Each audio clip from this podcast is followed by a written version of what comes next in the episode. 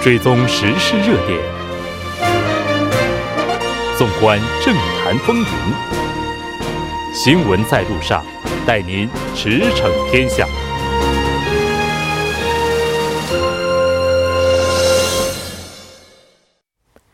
了解最新热点焦点，锁定调频一零一点三新闻在路上。在接下来的半个小时，将为您带来此时此刻主要新闻聚焦分析以及百家谈。广告过后马上回来。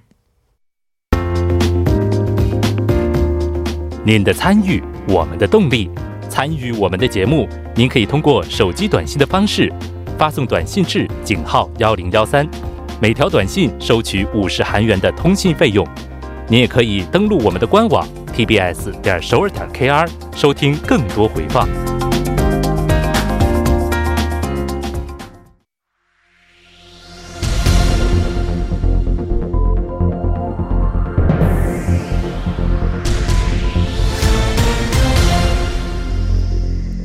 此时此刻，主要新闻。接下来把时间交给新闻播报员司空宽叔，我们稍后再见。下面是本时段新闻：国民年金基金在政府的资产运营评价中首次获得了普通等级。企划财政部二十九号在国务会议上发布了包含上述内容的二零一九基金评价结果。基金评价团指出，国民年金的决策体系缺乏专业性和独立性。围绕资产运用体系建设等问题，需要展开社会讨论。国民年金在二零一八财年基金资产运用评价中获得了普通等级，比去年的良好等级降低了一级。下一条消息：新生儿数量连续三十六个月刷新最低纪录，低生育率现象日益严重。今年第一季度的新生儿数量仅为八万三千，有史以来最低。据统计厅二十九号公布的二零一九年三月人口动向显示，三月出生的婴儿为两万七千一百名，比去年的三月减少了两千九百名。今年三月新生儿数量是自一九八一年开始统计以来的最低值。三月份出生的婴儿数量低于三万名，尚属首次。下一条消息，针对没有带薪休假的日薪劳动者、特殊雇佣关系从业者以及个体营业者，首尔市政府将从下月开开始提供每年最长十一天的生活补贴。这是去年四月朴元淳市长发表的“健康首尔建设综合计划”的核心课题。也是为了保障无歧视的健康权，而在全国领先引入该制度。申请可在首尔市自治区保健所以及动居民东中心的主页上下载申请书后填写，然后通过访问动居民东中心或保健所现场提交。下一条消息：从今年九月开始，九百户以上的新建公寓等。公共住宅必须设置和运运营国立、国公立幼儿园。保健福祉部表示，包含上上述内容的婴幼儿保育法施施施行令修正案在今天的国务会上表决通过。据此，今年九月二十五号以后申请批准的新建公寓将适用该政策。义务性的在小区设立和运营国公立幼儿园。以上就是本时段新闻。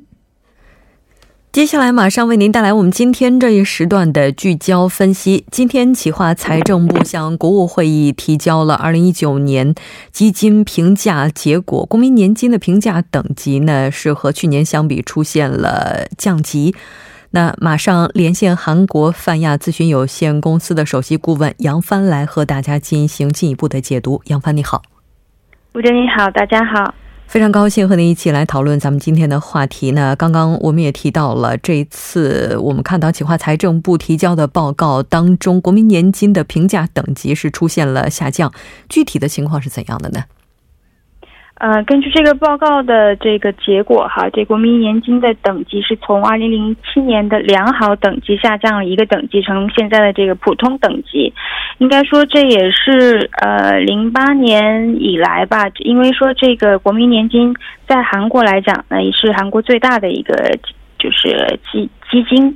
而在全球来讲也是排在前面的，所以韩国是从一七年开始的，跟其他几个跟呃规模比较大的这个全球的这种最大的这种养老基金或者是这个退休基金进行了一个比较评估。这个比较评估呢，是一七年开始实行的。比方说，它有的这个呃是跟日本的这个年金基金管理运用独立行政法人这家基金，还有美国加州公务员退休基金这些基金进行比较的时候，应该说是从一七年。以来就是这两年以来呢，这是目前国民年金获得最低的获得的一个最低的评价。那跟韩国这个国内的一些其他的，比方说有公务员年金基金，还有说雇佣保险基金，跟这些国内的基金相比来讲，这在收益率方面，一直国民年金都还是比较突出的，就是从来没有拿到过这次这么低的一个等级。嗯，那这次等级被下调的理由又是什么呢？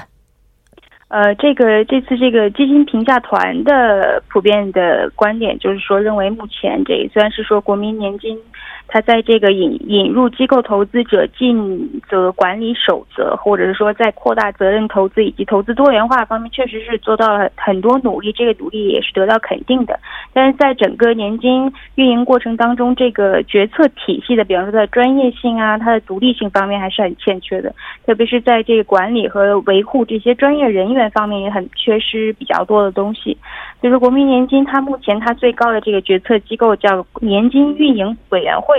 那这个其实为了凸显这个委员会的它的这种普遍性啊、大众性和它代表性，基本上在选择这个委员的时候，大都是从社会里面选，就民间委员选的比较多。那相对而言，肯定这些委员在这个资产管理和运营方面的专业性可能就比较欠缺了。另外就是说，也也一个比较客观的原因，就是说自从这国民年金它总部从首尔迁到这个全罗北道泉州之后，哈，它这个。基金运营本部的这个本部长的这个职位就一直空缺，而且除此之外，一些核心的这个呃资管人力也是流失的特别严重，所以说在维护和维持这个专业人员方面，哈，就问题还是挺多的。嗯。那我们看到，国民年金在去年的时候，它的年度基金运营收益率是出现了负增长。那这也是自二零零八年金融危机以后首次出现的负增长的情况。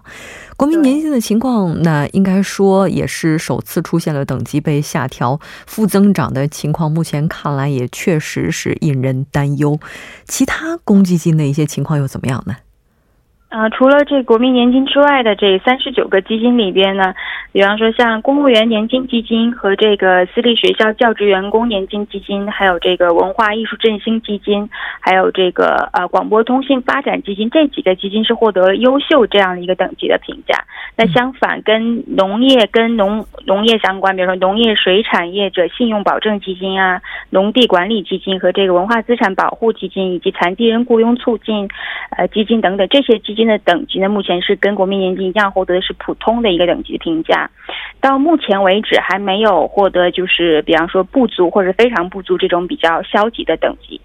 嗯，是的。国民年金的运营，应该说一直以来都是存在着非常大的一个争议。那关于国民年金它收益率方面的批判，也是一直不绝于耳。我们看到，在今年的时候，国民年金也是积极的去行使自己的股东权利。在之前，如果说国民年金在股东大会当中有点类似于隐形人的话，现在呢，应该说它的存在感是越来越强了。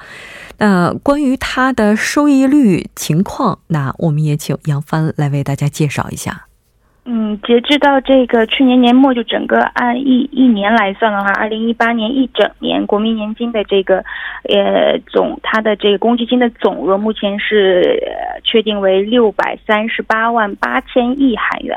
那二零零二零一八年整个年的这个全年收益率呢是负的百分之零点九二。就像你刚刚讲到了，零八年以来，应该说这是国民年金它首次出现了一个年收益率的一个负增长。那其实基金来讲。它的收益率计算，它的我们算哪一段时间的收益率，这也很重要。那从这个过去一年来看，它是出现了一个负的增长。但是如果说从它这个基金成立，比方说基金成立是一九八八年开始成立的，那从基金成立到现在算它整个整长的这个历史收益率的话，应该说大概年平均的收益率能在百分之五点二四左右。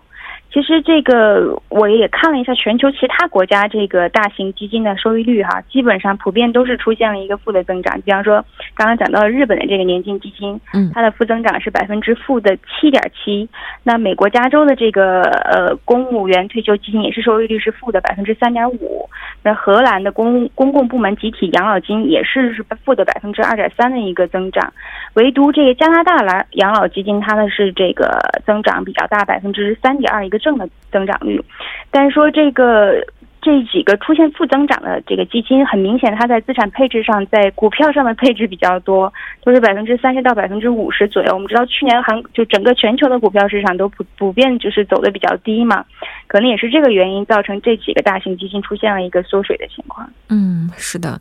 国民年金，它对于国民来讲是老后的一个非常重要的生活保障，可以说是大家的一道最后的生活保障线了。出现负增长，并且呢，也是出现目前这样一个等级下调的局面，对于不少人来讲，在内心深处应该还是有着非常大的一个不安感的。今天，国会保健福利委员会的议员也指出来了，说国民年金的平均领取额度是过低的。那这个额度低到什么程度呢？低到如果说画一条线哈，那我们看到百分之七十以上的国民年金领取者，他们领到的这个钱大概是在五十万韩元。实际的情况到底是怎么样的呢？哦，从现在给的这个实际领领取年金的人数和绝对金额上来讲是这样的，就是截止到今年三月份，实际上目前这个领取国民年金的人有四百五十八万九千多人，那其中每月领取金额不到五十万韩元是占了百分之七十七点五，那百分之十七点五的人呢是五十万到一百万之间的这样的一个月收入。那百分之就是一百万到两百万的这个层，其实只有百分之不到百分之五的人在领这些钱，而这个两百万到三百万韩元的这种这个年金月收入来讲，只有就四百五十八万人里面只有三十二个人是领这个金额的，嗯，还没有人领三百万韩元以上的一个这个年金收入的。那当然，这些议员他提到的是跟比方说跟公务员退职金相比，就。公务员的这个年金呢，它确确实实在金额上有明显的区别。像他目前这个公务员基金领取人数有四将近四十九万多，那月这个领取金额上一百万以下就不到一百万的人只有百分之七点一，那一百到两百万的这个领取额的人有百分之二十八点九，那其次你像两百万到三百万有百分之三十九，就大部分区间都控制在比方说一百到两百，两百在两百到三百。甚至说三百到四百万韩元的这个月收入的人还有百分之二十四，也就是从金绝对金额上来讲，确实是公务员年金它的领取的这个金额要比国民年金比较高。嗯，是的。在包括像韩国军人的这个年金，那超过三百万以上呢，我们看到领取者是基本上这个数字也是上万人了。那如果要是考虑到对于韩国普通国民来讲，最大的这个保障应该是国民年金的话，如果百分之七十七点五的人，那每个月领取的国民年金不到五十万韩元，再考虑。当下韩国的物价水平，这个购买力呢也是可见一斑的。为什么会出现这样的现象呢？其实说这个比较出现这样，就是跟其他年金出现了这么这么大的一个差距呢，是因为国民年金自己它这个年金的制度跟其他这几个年金制度上完有完全不一样的一个制度。也就是说，刚刚讲到，比方说公务员的年金。他是确实是一个人可能拿两百万或者三百万，但是他公务员年金，他在这个呃缴缴纳保险金的这个比率上来讲，他可能是月收入百分之十七，但是我们知道我们国民年金每个人只一个月只交他月收入的百分之九左右，就说你交的少，你可能未来拿的就少；像公务员年金，你交的多，你未来肯定就拿的多。但是公务员年金它之所以这么多，还是因为它这个它缴纳的保险金里面包括了退职金。我们知道这个退公务员是国家的职员，所以他是由国国就是他的这公务员年金是负责他的退职金的。但是，一般老百姓基本上我们的退职金另外是跟公司交的，对吧？就我们退职金是由公司跟我来进行交纳或领取的，所以这个关系是跟国民年金没有直接的关系的。是独立开来的。另外就是缴纳公务员年金的这个就是呃缴纳的人员数，它的这个整体它的工龄和它缴纳时长来讲，平均是有二十七年了已经。嗯。而国民年金目前它的平均缴纳时间不到十七年左右。嗯。所以说整个就是你缴的时间也不够长，缴的金额也没有公务员年金多，所以相对而言，你未来领取的实际金额肯定就会少一些。但确实是百分之七十七的以上的人拿不到五十万的话。对于我们来讲啊，老百姓来讲，未来确实有点让人担心。嗯，就是说，从这个绝对的缴纳数字，还有绝对的缴纳的期限来看的话，公务员年金就拿到目前这个水准的话，也是在合情合理的一个范畴之内。但是不管怎么样。如果真的考虑到当下的这个物价水平哈，然后领取不到五十万韩元的国民年金，这个几乎上是很难去维持老后的一个生活。所以说，对国民年金它的整个体系进行改善，就是说进一步增加它的收益率，应该说是刻不容缓了。那接下来的话，这个改革不知道在杨帆您看来的话，应该从哪些方面去着力呢？其实呼吁国民年金制度进行一个比较大方面的改革的声音也已经很长时间了。嗯，那其实它是九一九八八年，它是第一次就是引入了这个国民年金的制度。但是当我们知道所有年金它都是根据对未来的一种假设来推测的，那就是说那个时候我可能对人口增长率进行一个假设，也可能对缴纳金额进行假设，比方说缴纳时长进行一个假设，未来比方说物价增长进行一个假设。但是所有的假设都是跟时间。变动的，对吧？但是你看到目前来讲，我我了解的这国民年金制度，在这些假设和它计算当中，就真正就是改变的东西并不是特别多，就是说都是被困于固有的这个制度上来讲。所以这次呢，就是这次基金评价团也提出了一些比较意见，但是很意见都比较官方，就比方说要构建比较健全的资产管理体系啊，比方说对未来，比方说基金规模变化，根据基金规模的变化来树立长期的资产配置战略等等，这都很官方的。因为预计啊，韩国到二零二五年这个国民年金的这个总额可能会超过一千万亿韩币，到时候真的是在全球是数一数二的一个基金规模了。嗯，就在它的管理和控制上来，一定要谨慎，毕竟是老百姓的钱嘛。是的，未来老百姓要养活自己的钱，所以这个应该是在各个方面都需要一个全面的审视。是的。那我们看到基金评审团是给出来了两个非常大的问题，一个是专业性，还有一个是独立性。也就是说到目前为止的话，整个基金的运营，它在专业性方面是欠缺的。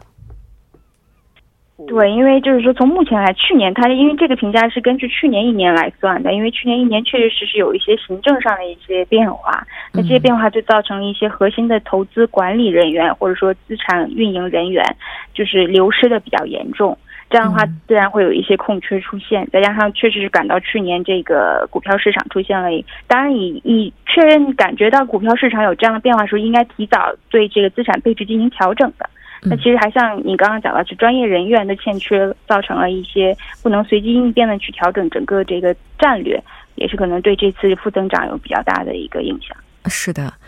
关于年金独立性方面的这个探讨，在社会上应该说也是由来已久。特别是进入今年之后，国民年金开始去积极行使股东权利之后，这个讨论呢，应该说是热度更为高涨了。那关于国民年金这个话题，相信在未来相当长的一段时间之内，依然会成为民众的焦点。非常感谢杨帆带来今天的这一期连线，我们下期再见。谢谢大家。接下来关注一下这一时段的路况、交通以及气象信息。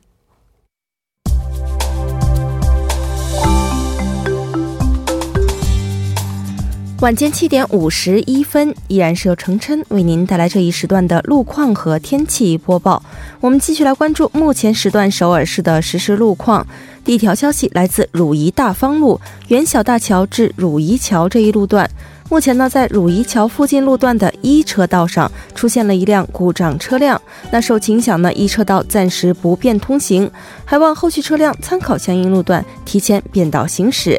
好，接下来是在江南循环路金川至水西这一路段，目前呢，在奉天隧道内部的三车道上正在进行路面维修的施工作业，受施工影响，三车道呢暂时无法通行，并且相同方向不久之前呢发生在瑞草隧道内部三车道上的交通事故，目前已经得到了及时的处理，瑞草隧道目前交通良好，您可以放心通行。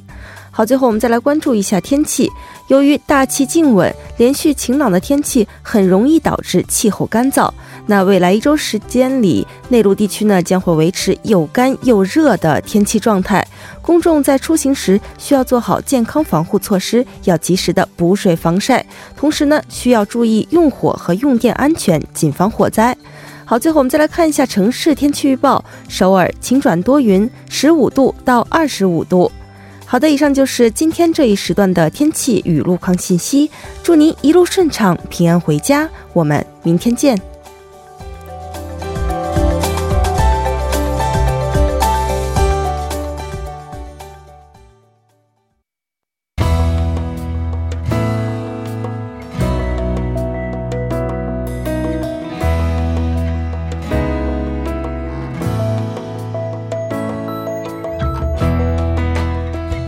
卫组织在日前审议通过的国际疾病标准分类第十一次修订本当中，将职业倦怠列为与职业疾病相关的一种，也再次引发了人们对精神健康的关注。世卫组织对职业倦怠的定义是，并未得到有效控制，由慢性职场压力造成的症候群，会对健康状态产生影响。随着概念的明确，此前并未能够引起足够重视的职业压力有望得到全面的应对。对此，大家怎么看？我们来听一听。大家好，我是 Newspim 记者周雨涵。作为一个每天忙碌的职场人，今天我看到世卫组织将职业倦怠列为与工作有关的疾病症状之一，我觉得感慨万千。其实相信很多听众朋友们呢，都会与我有同样的感受。每天呢都忙碌于工作，在公司和家之间往返，两点一线的生活呢，实在是单调枯燥。更重要的是呢，在公司里面，我们也无法避免各种的压力，这其中呢就包括了业务上的压力，呃，上司的苛刻要求，以及同事之间复杂的人际关系等等。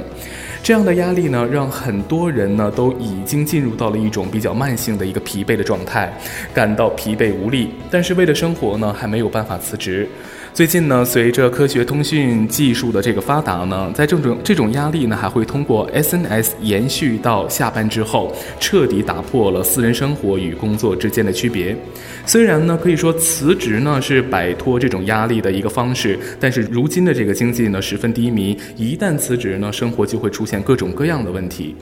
其实呢，职业倦怠呢，不仅仅对我们的个人生活带来很大的影响，其实对工作状态呢也是非常不利的。现在职业倦怠呢被列为疾病症状，我希望这个问题呢能够得到政府和企业的一个重视，能够有一些实在的措施呢来减轻职场人的这种压力。如果职场人的压力呢得到了一定的缓解，能够拥有一个更良好的工作状态，不论是对我们个人还是公司以及社会来说呢，都是一件好事儿，能够形成一种良性的循环，使我们的环境呢变得更美好、更舒适。各位听众朋友们，大家好，我是韩国大田大学韩医科大学的博士后李松。休息时间与工作时间分得非常清楚，这就导致工作时间的时候非常的繁忙。所谓他们说在玩的时候就玩，在工作的时候就认真工作，其实，在某一方面来讲，不利于他们的精神健康。所以，想改变这种现状，不单单是医院方面提供精神健康的这种评分表，而是应该重新审视一下工作与休息时间严格分类的这种工作态度以及做法。